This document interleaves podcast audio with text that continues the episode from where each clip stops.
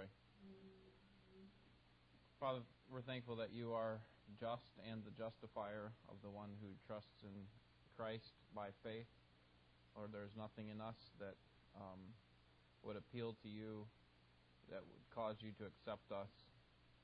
And uh, we were your enemies. We were dead in our trespasses and sins, but you made us alive in Jesus Christ. You brought us to salvation through justification, and we want to live our lives in praise to you as an alleluia to you. We pray that uh, this hour would be a reflection of our heart's desire to serve you. Thankful for this opportunity to study your word and to think about your holiness. Pray for your help in Jesus' name. Amen. All right, well, um, today we move into the book of Leviticus.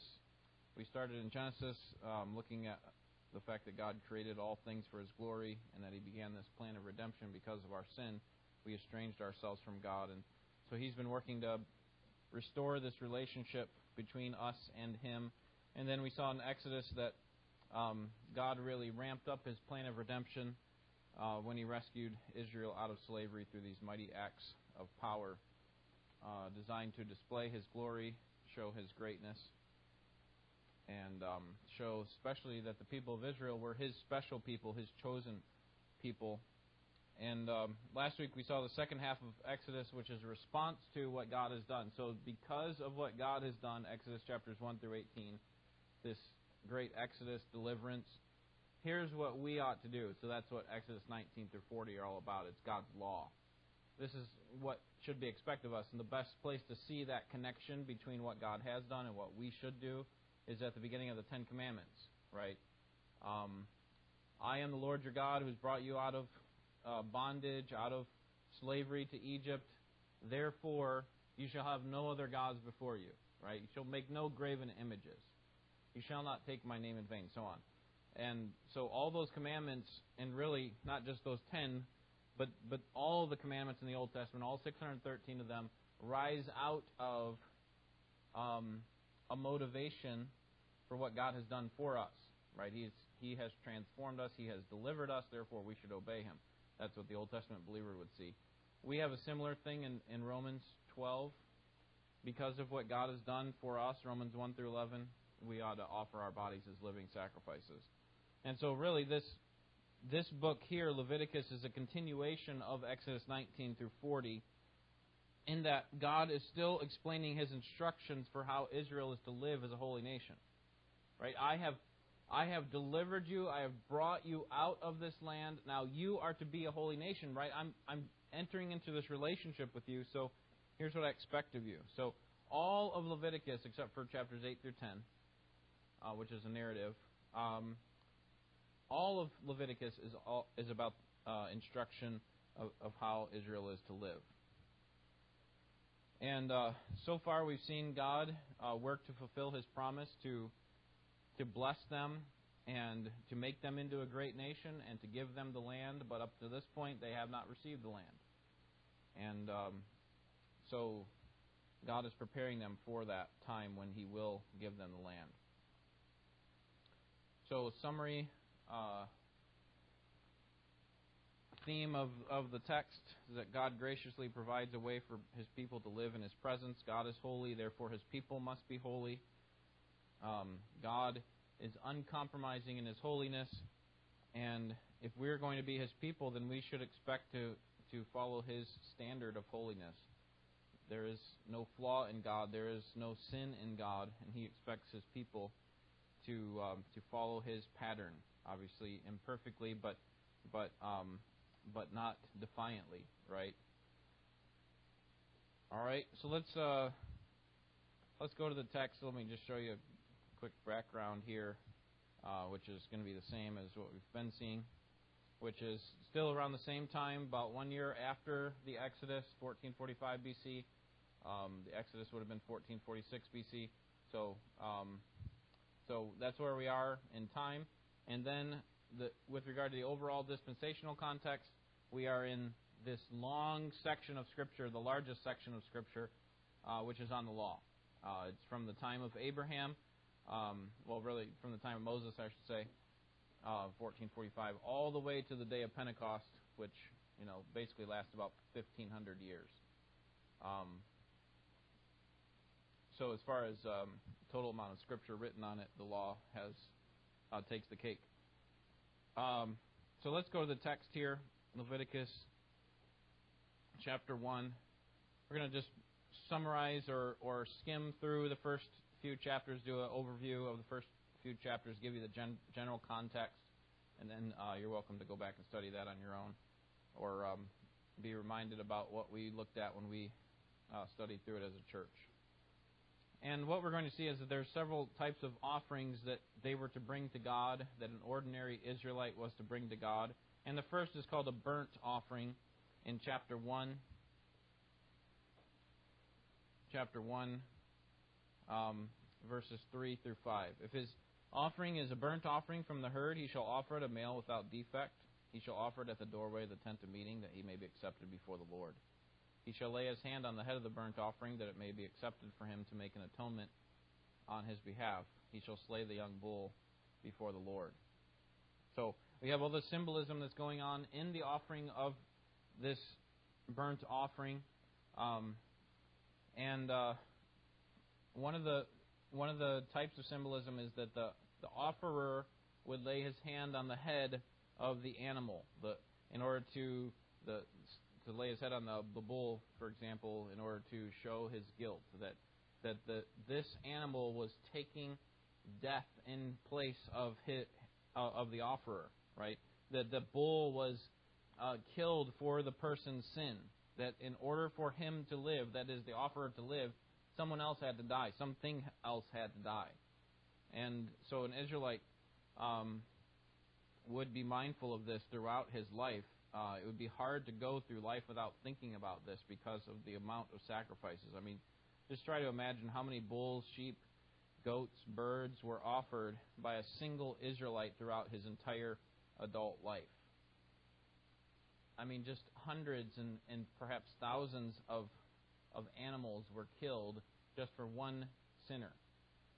And, and, and the point is that the Lord takes sin seriously that he wants to graphically ingrain in their minds the horror of their sin. See, we we we don't often think of our sin rationally in terms of how God sees it, and so God gives a graphic picture of what it looks like, how terrible it really is. In chapter 2, verse 1, we have the grain offerings. Chapter 3, verse 1, we have the peace offerings um, would show that God's desiring to have some fellowship with His people. It's not just about covering the sin. That's kind of the the precursor to what God really wants, and that is He wants to have a relationship with them. Another sin offering, or another type of offering, is a sin offering in chapter four, meant to cover the sins that were unintentional or done in ignorance. Um, and then finally, in chapter five, verse six, we have the trespass offering, which is meant to highlight the wickedness of sin and atone for it at the same time. Um, and and throughout the text, there's all this talk of ritual cleanness, and the point of this is to draw attention to the fact that all sin is ultimately against the Lord. Sure, other people are offended when we sin against them. I mean, we our, our sin is, does not happen in a vacuum, so we don't just sin and it just affects us. Our sin affects the people around us, doesn't it? And obviously, um, some sins in a in a, a much more significant way. But but what we need to recognize is that while our sin does affect people around us, God is always the most offended party. Because every sin that we ever commit is always against the holy God.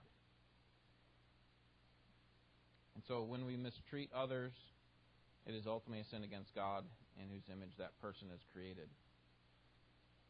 In the rest of chapter 6 and 7, there are regulations about the offerings and how they're to be carried out, and they're just painstaking details that seem to go on without end with great monotony. And when you read through these chapters, you come away exhausted. Just all of the the precision that was necessary in order to carry out all these things. And the only thing that may be more tiresome than actually reading through this and trying to consider it is actually doing it. I mean, for the Israelite, it must have been draining that God would expect such great precision with regard to how they cover their sins. All right? and all of it's meant to underline how difficult it is for a sinner to come into the presence of God. That's what it's all about. So, any questions on chapters 1 through 7?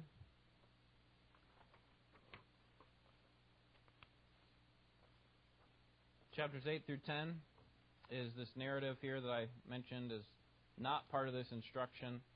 Um, here, um, Aaron is being set up as the first high priest, and his job is to lead the people in worship.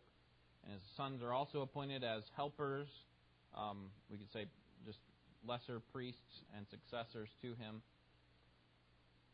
And uh, these chapters are all about how Aaron and his sons are to approach God in worship. And there's much detail that we don't have time to look at, but but what we need to see is that God is very serious about how his people are going to worship him, that he has set parameters for how people are to worship him, and that sinners would be foolish to trifle with the word of the holy God. And I think it's in chapter 10 that we have the story of Nadab and Abihu and their um, their treachery there at the tabernacle.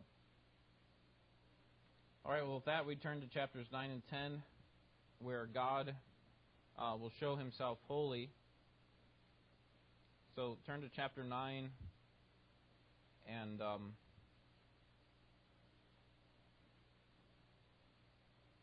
here God has, has just given all the instructions, and Aaron's followed all the directions, and then look at verse 22. Then Aaron lifted up his hands toward the people and blessed them, and he stepped down after making the sin offering and the burnt offering and the peace offerings. Moses and Aaron went into the tent of meeting, and when they came out and blessed the people, the glory of the Lord appeared to all the people. Then fire came out from before the Lord and consumed the burnt offering and the portions of fat on the altar, and when all the people saw it, they shouted and fell on their faces. So we saw something similar to this at the end of Exodus, right? Where God came powerfully in display after they set up all the temple or the tabernacle, and now he does it again. Now that the priest is established, the high priest is established, we've gone through all these long chapters about dead animals and oil and fat and kidneys and flanks and livers and, and blood and fire and clean things, unclean things, priestly clothes, and great exactness and, and precision to all that. And then here comes the climax of the book so far that God has accepted the worship of the people. He has accepted uh, their worship, and he, he proves his acceptation, his acceptance based on this display of glory. Well, let's look at this, um, this story of Nadab and Abihu briefly in verses 1 through 3 of chapter 10. Will someone read those verses, chapter 10, verses 1 to 3?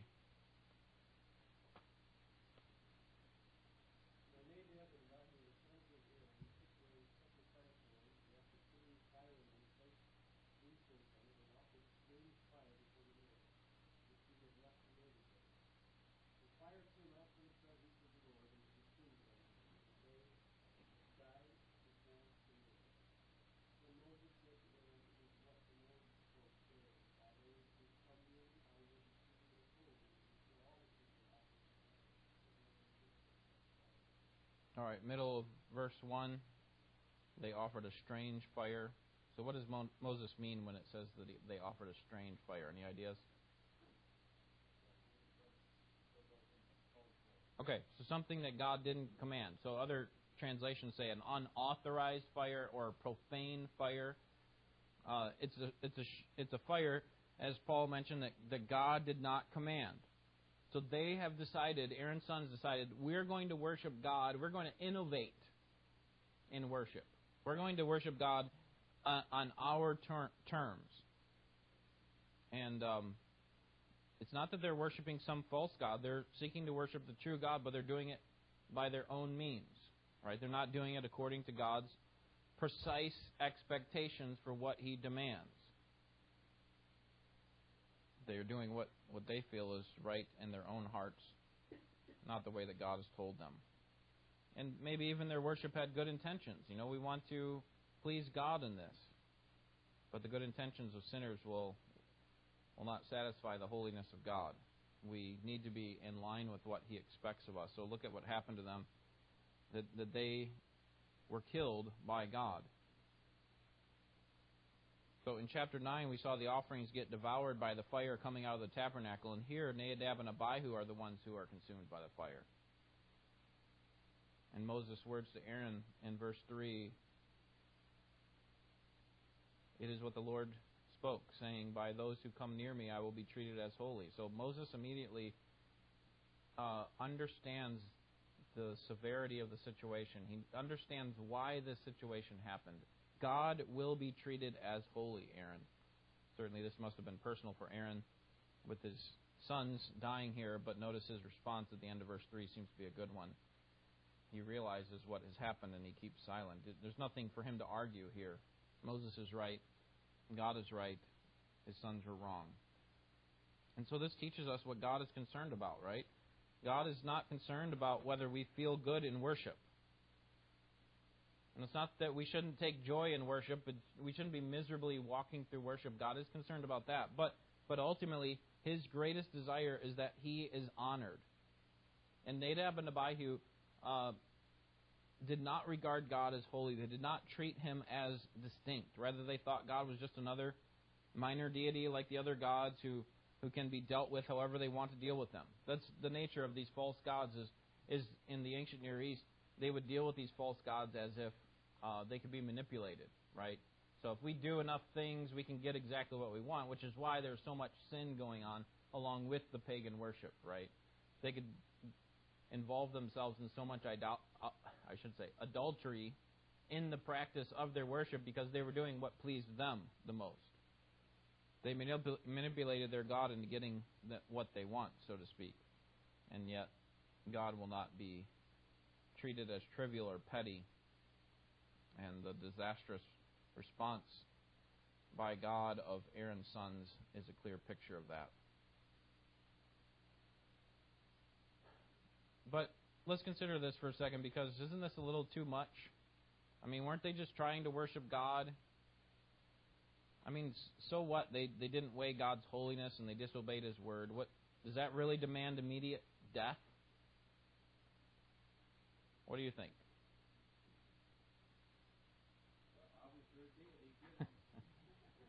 All right, simple enough. I mean, worship is not a game, right? We're not dealing with um, something that's unimportant to God. And think back to the original act of disobedience by Adam and Eve. They regarded God's word as unfit.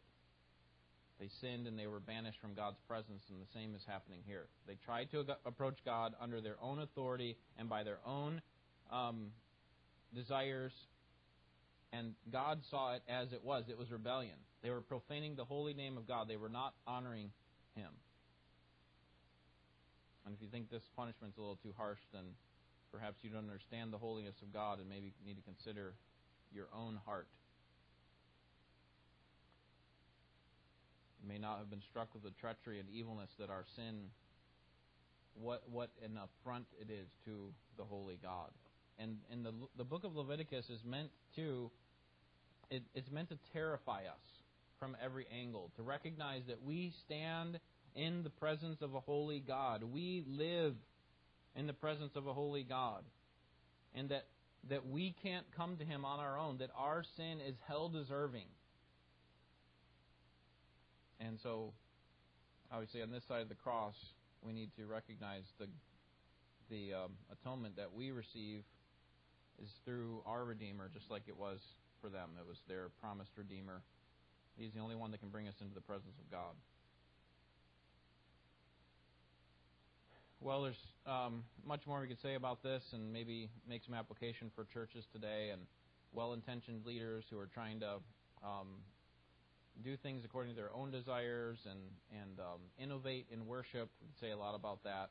Um, but I think the point is that we, we do need to recognize God's holiness and try our best, best we can understand the scriptures. What is it that God desires of us in our worship? And, and highlight those things in the services. And um, I think that's a helpful reminder for us. All right. Any questions or comments on this?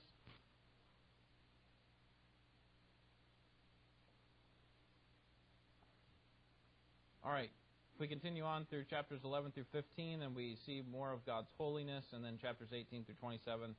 And then, kind of split right in the middle of the book of Le- Leviticus, are these two chapters, chapters 16 and 17, that talk about the Day of Atonement.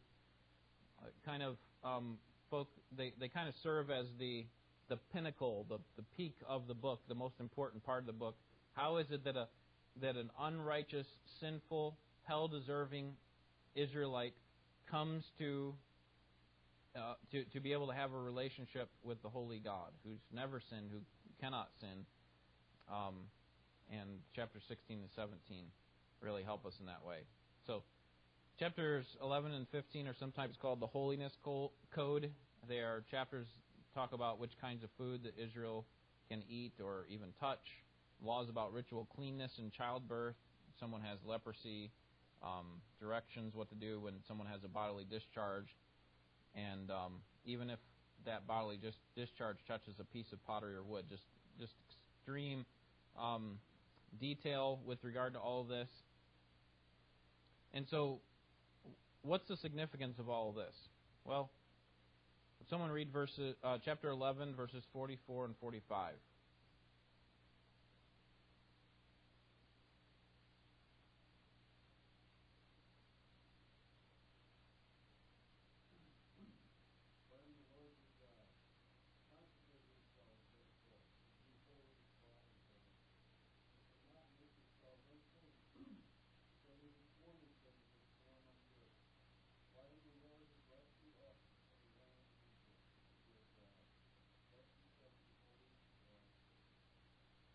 Right. When you were younger, did your parents ever repeat things in order to emphasize a point?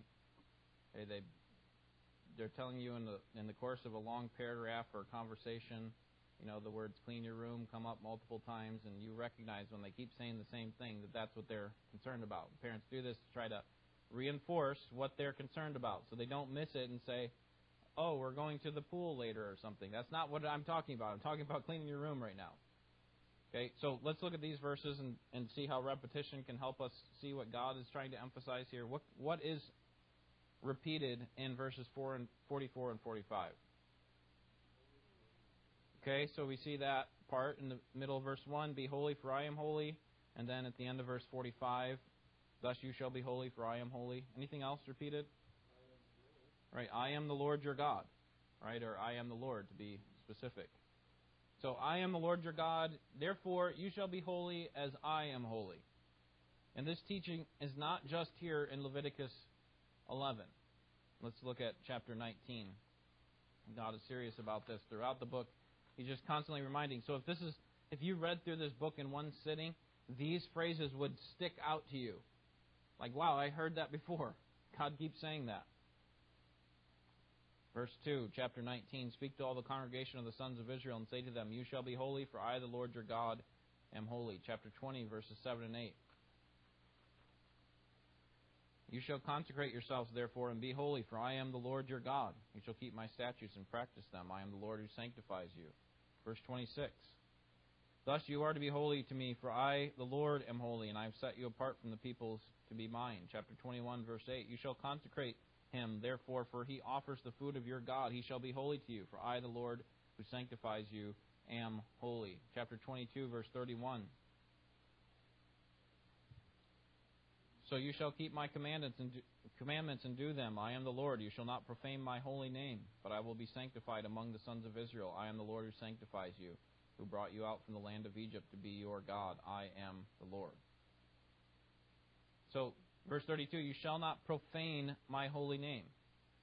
What does it mean to profane God's name? What's the opposite of profaning God's name?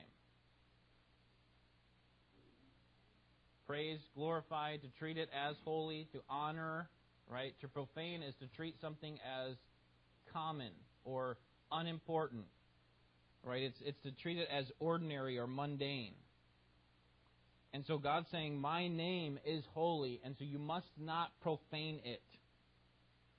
And so what he's saying here is, My name now is connected to you as a people. So how you live matters. When you live unholily, you treat me as unho- you treat me as profane, as ordinary, as mundane, as as indistinct indistinguishable from any other god, right? And and but the, the converse is also true. When you live holily, then you treat me honorably, how I demand to be treated. So the next question that we should consider is what makes certain things clean and holy and other things unclean and, and unholy. Some have suggested that the reason they eat certain foods is because of a health code. I've mentioned before there's a book out um, called What Would Jesus Eat?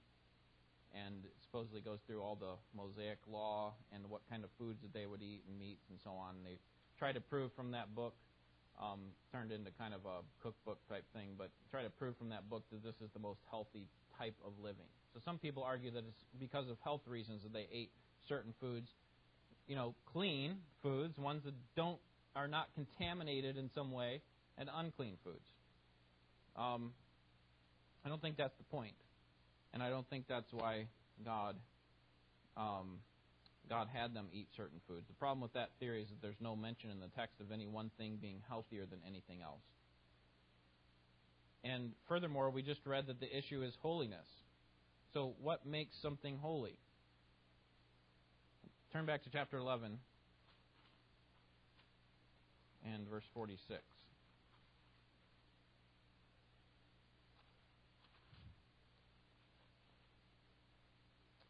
Verse 46. This is the law regarding the animal and the bird and every living thing that moves in the waters and everything that swarms on the earth. So he just got finished talking about what's clean and what's unclean in chapter 11. Verse 47 To make a distinction between the unclean and the clean, and between the edible creature and the creature which is not to be eaten. So here, the Israelites are told to distinguish between certain things. They're told to make a judgment in their mind as to what is acceptable and what is not. And so this helps us to see what is what God is looking for. It's not that these things are healthier than, than the other animals, but rather God is simply like he does with Israel, selecting them out of all the other nations, he's choosing for them to be distinct, to be different. And so they have to be different. They have to be holy. God's giving them certain commands and he's going to remind them that, listen, you're a holy nation. This is why you do these things. No longer are you to live just like anybody else, without any thought of your uniqueness. God wants to keep reminding them that you, no matter which culture, uh, no, which, no matter which nation you're, you're residing, you are different. You are my people. And every time they eat, they're to be remind, reminded that they're not, they're not like everyone else. They are people who are set apart for God. See, God doesn't have the same relationship with all the other nations that he had with Israel. And so when you read chapter 11, you'll see um, that things are clean and unclean. But, but not only that, but they're unclean to you. Look at the end of verse 12. Whatever in the water does not have fin, fins and scales is abhorrent. We, we, we could stop there and say, well, those are, you know, they're bad for you. They're bad for everybody. But he's saying to you, they're abhorrent. Why? Because they're abhorrent to me. Not because he hates those kinds of fish, but he's saying that these things I have set apart as unholy for you, so now they are unholy to you. They are abhorrent. They are something to be hated by you. It says that at the end of verse 23, at the end of verse 28, the, the, this key prepositional phrase, to you. These are unclean to you. Look at the end of verse 37. Right? Though if water is put on the seed and a part of the carcass falls on it, it is unclean to you. So God's saying, listen, nothing inherently evil or unhealthy about these things. Um, they simply are unclean to you. So, um, briefly, are we to still obey these laws? I mean, we talked about this in a number of other settings, and um, I I am a dispensationalist. I believe that the scriptures, um, obviously, as we talked about at the beginning, that the scriptures lays out God's plan uh, in various um, in in various administrations, in various ways that he deals with with people throughout the course of biblical history, uh, and and throughout the course of history. Period, because the dis- there's another dispensation that's coming after ours, and that's the the dispensation of the the kingdom. Right now, we're in the dispensation dispensation of grace. We are not under the law.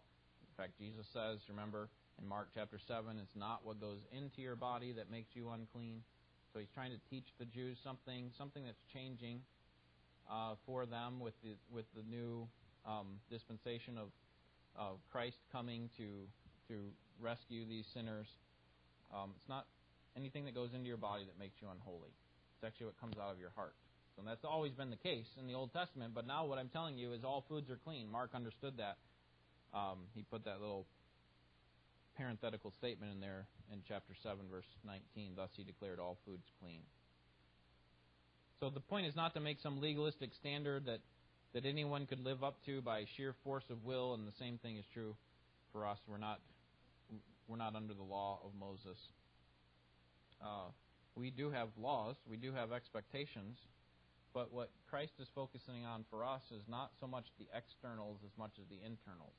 How do we prevent ourselves from the sins of murder and adultery and lying and stealing and so on? Um, how do we how do we how do we have a heart that is transformed from these wicked sins to a heart that that is um, in love with God and and who expresses love to other people? And that's what sanctification looks like in in the New Testament. Any questions on that? All right, we come to the center of the book, the Day of Atonement, and um, six minutes here. I need to wrap it up here so we can see this video.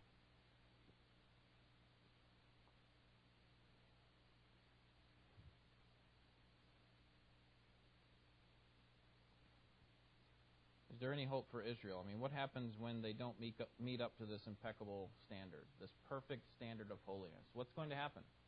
I mean, what happens when they have all these laws and they disobey them?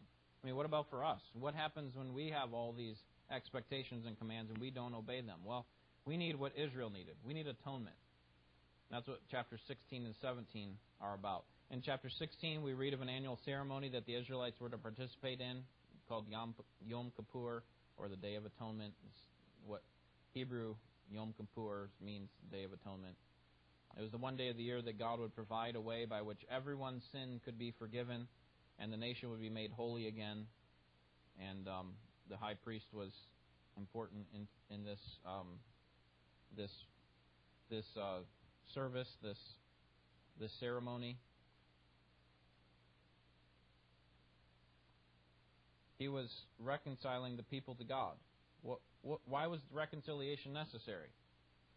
Well, reconciliation is because our sins, or the sins of Israel, separated them from God. And they required a sacrifice, a substitute, who would take their place. Look at chapter 16, verse 2. The Lord said to Moses, Tell your brother Aaron that he shall not enter at any time into the holy place inside the veil before the mercy seat which is on the ark, or he will die. For I will appear in the cloud over the mercy seat. The most holy place is the most inner part of the tabernacle. It's where God's glory dwelt. And why would he die if he went in there? He's a sinner, and, and who was in there? God was in there, right? God's presence was there. God's glory would crush him. And so the high priest can't go in there. So, verse 3 Aaron shall enter the holy place with this, with a bull or a sin offering, a ram for a burnt offering, shall put on the holy tunic. And verse 5 He shall take from the congregation of the sons of Israel two male goats for a sin offering and one ram for a burnt offering. So, in other words, he couldn't come in without a sacrifice. Aaron had to come in and have atonement for his sins made and atonement for the people's sins. He couldn't come without a sacrifice. Um, when his sins were covered, then he could go back to representing the people, interceding for the people, speaking to God on behalf of the people.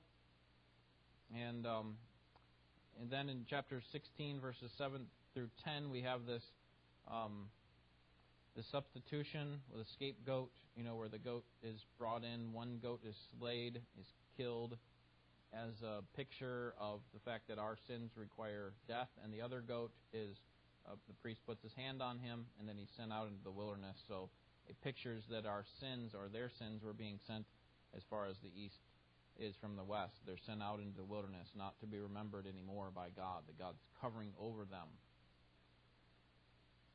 Um, look at verse 21. Then Aaron shall lay both of his hands on the head of the live goat and confess over it all the iniquities of the sons of Israel and all their transgressions in regard to all their sins.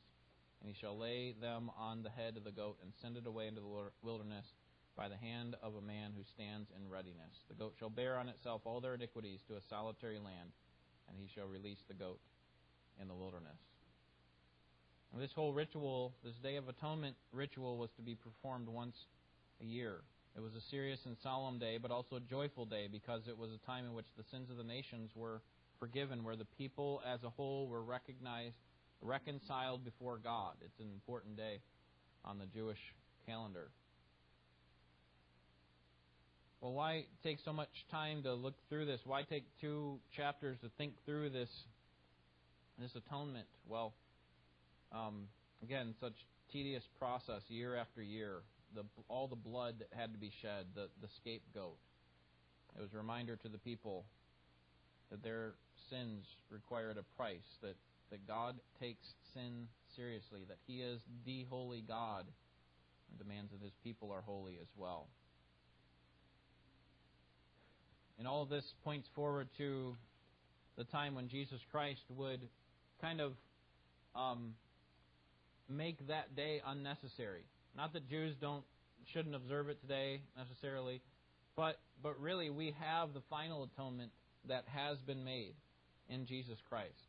Hebrews 7 verse 23 reads the former priests existed in greater numbers because they were prevented by death from continuing, but Jesus because he continues forever forever holds his priesthood permanently. Therefore he is also able to save forever those who draw near, since he also always lives to make intercession for them.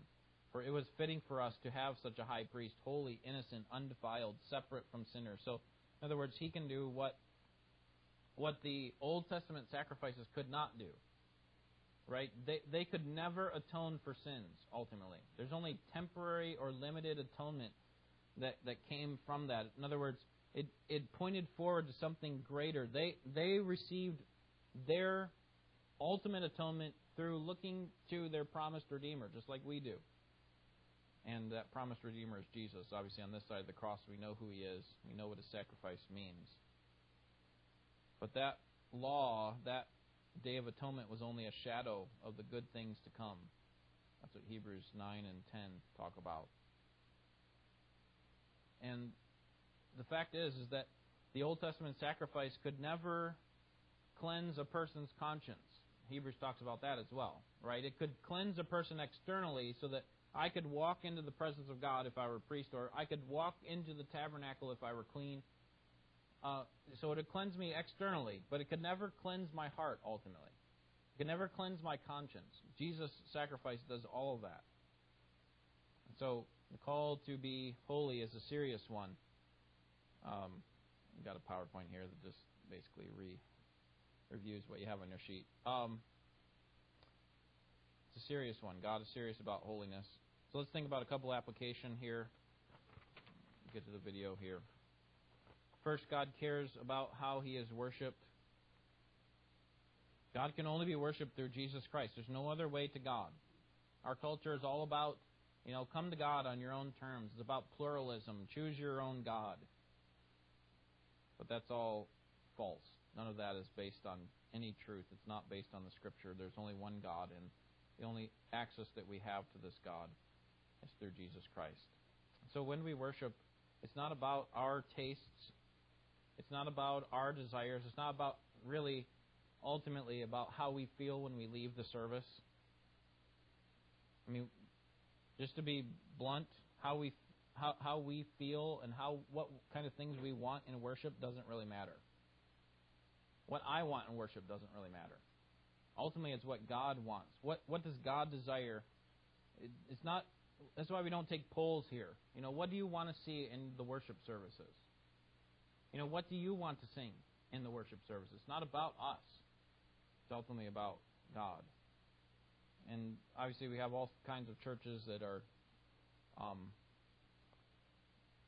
that are working to try to satisfy the the seeker as best as they can. Um, and, and in the process, in many cases, they set aside what God ultimately desires.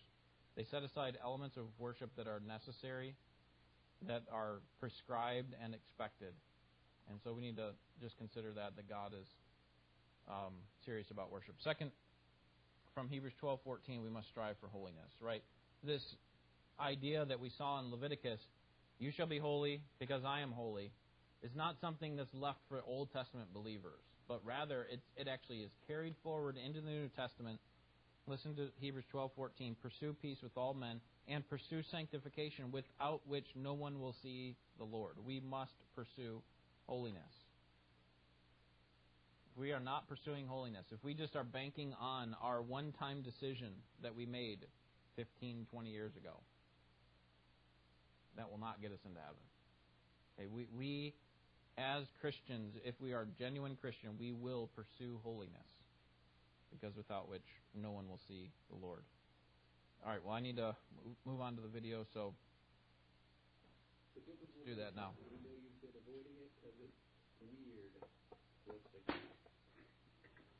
Now remember the story of the Bible began with human. You guys ever seen Three Stooges?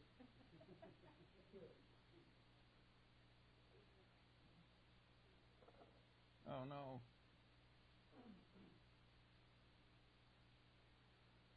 Oh, sorry about this.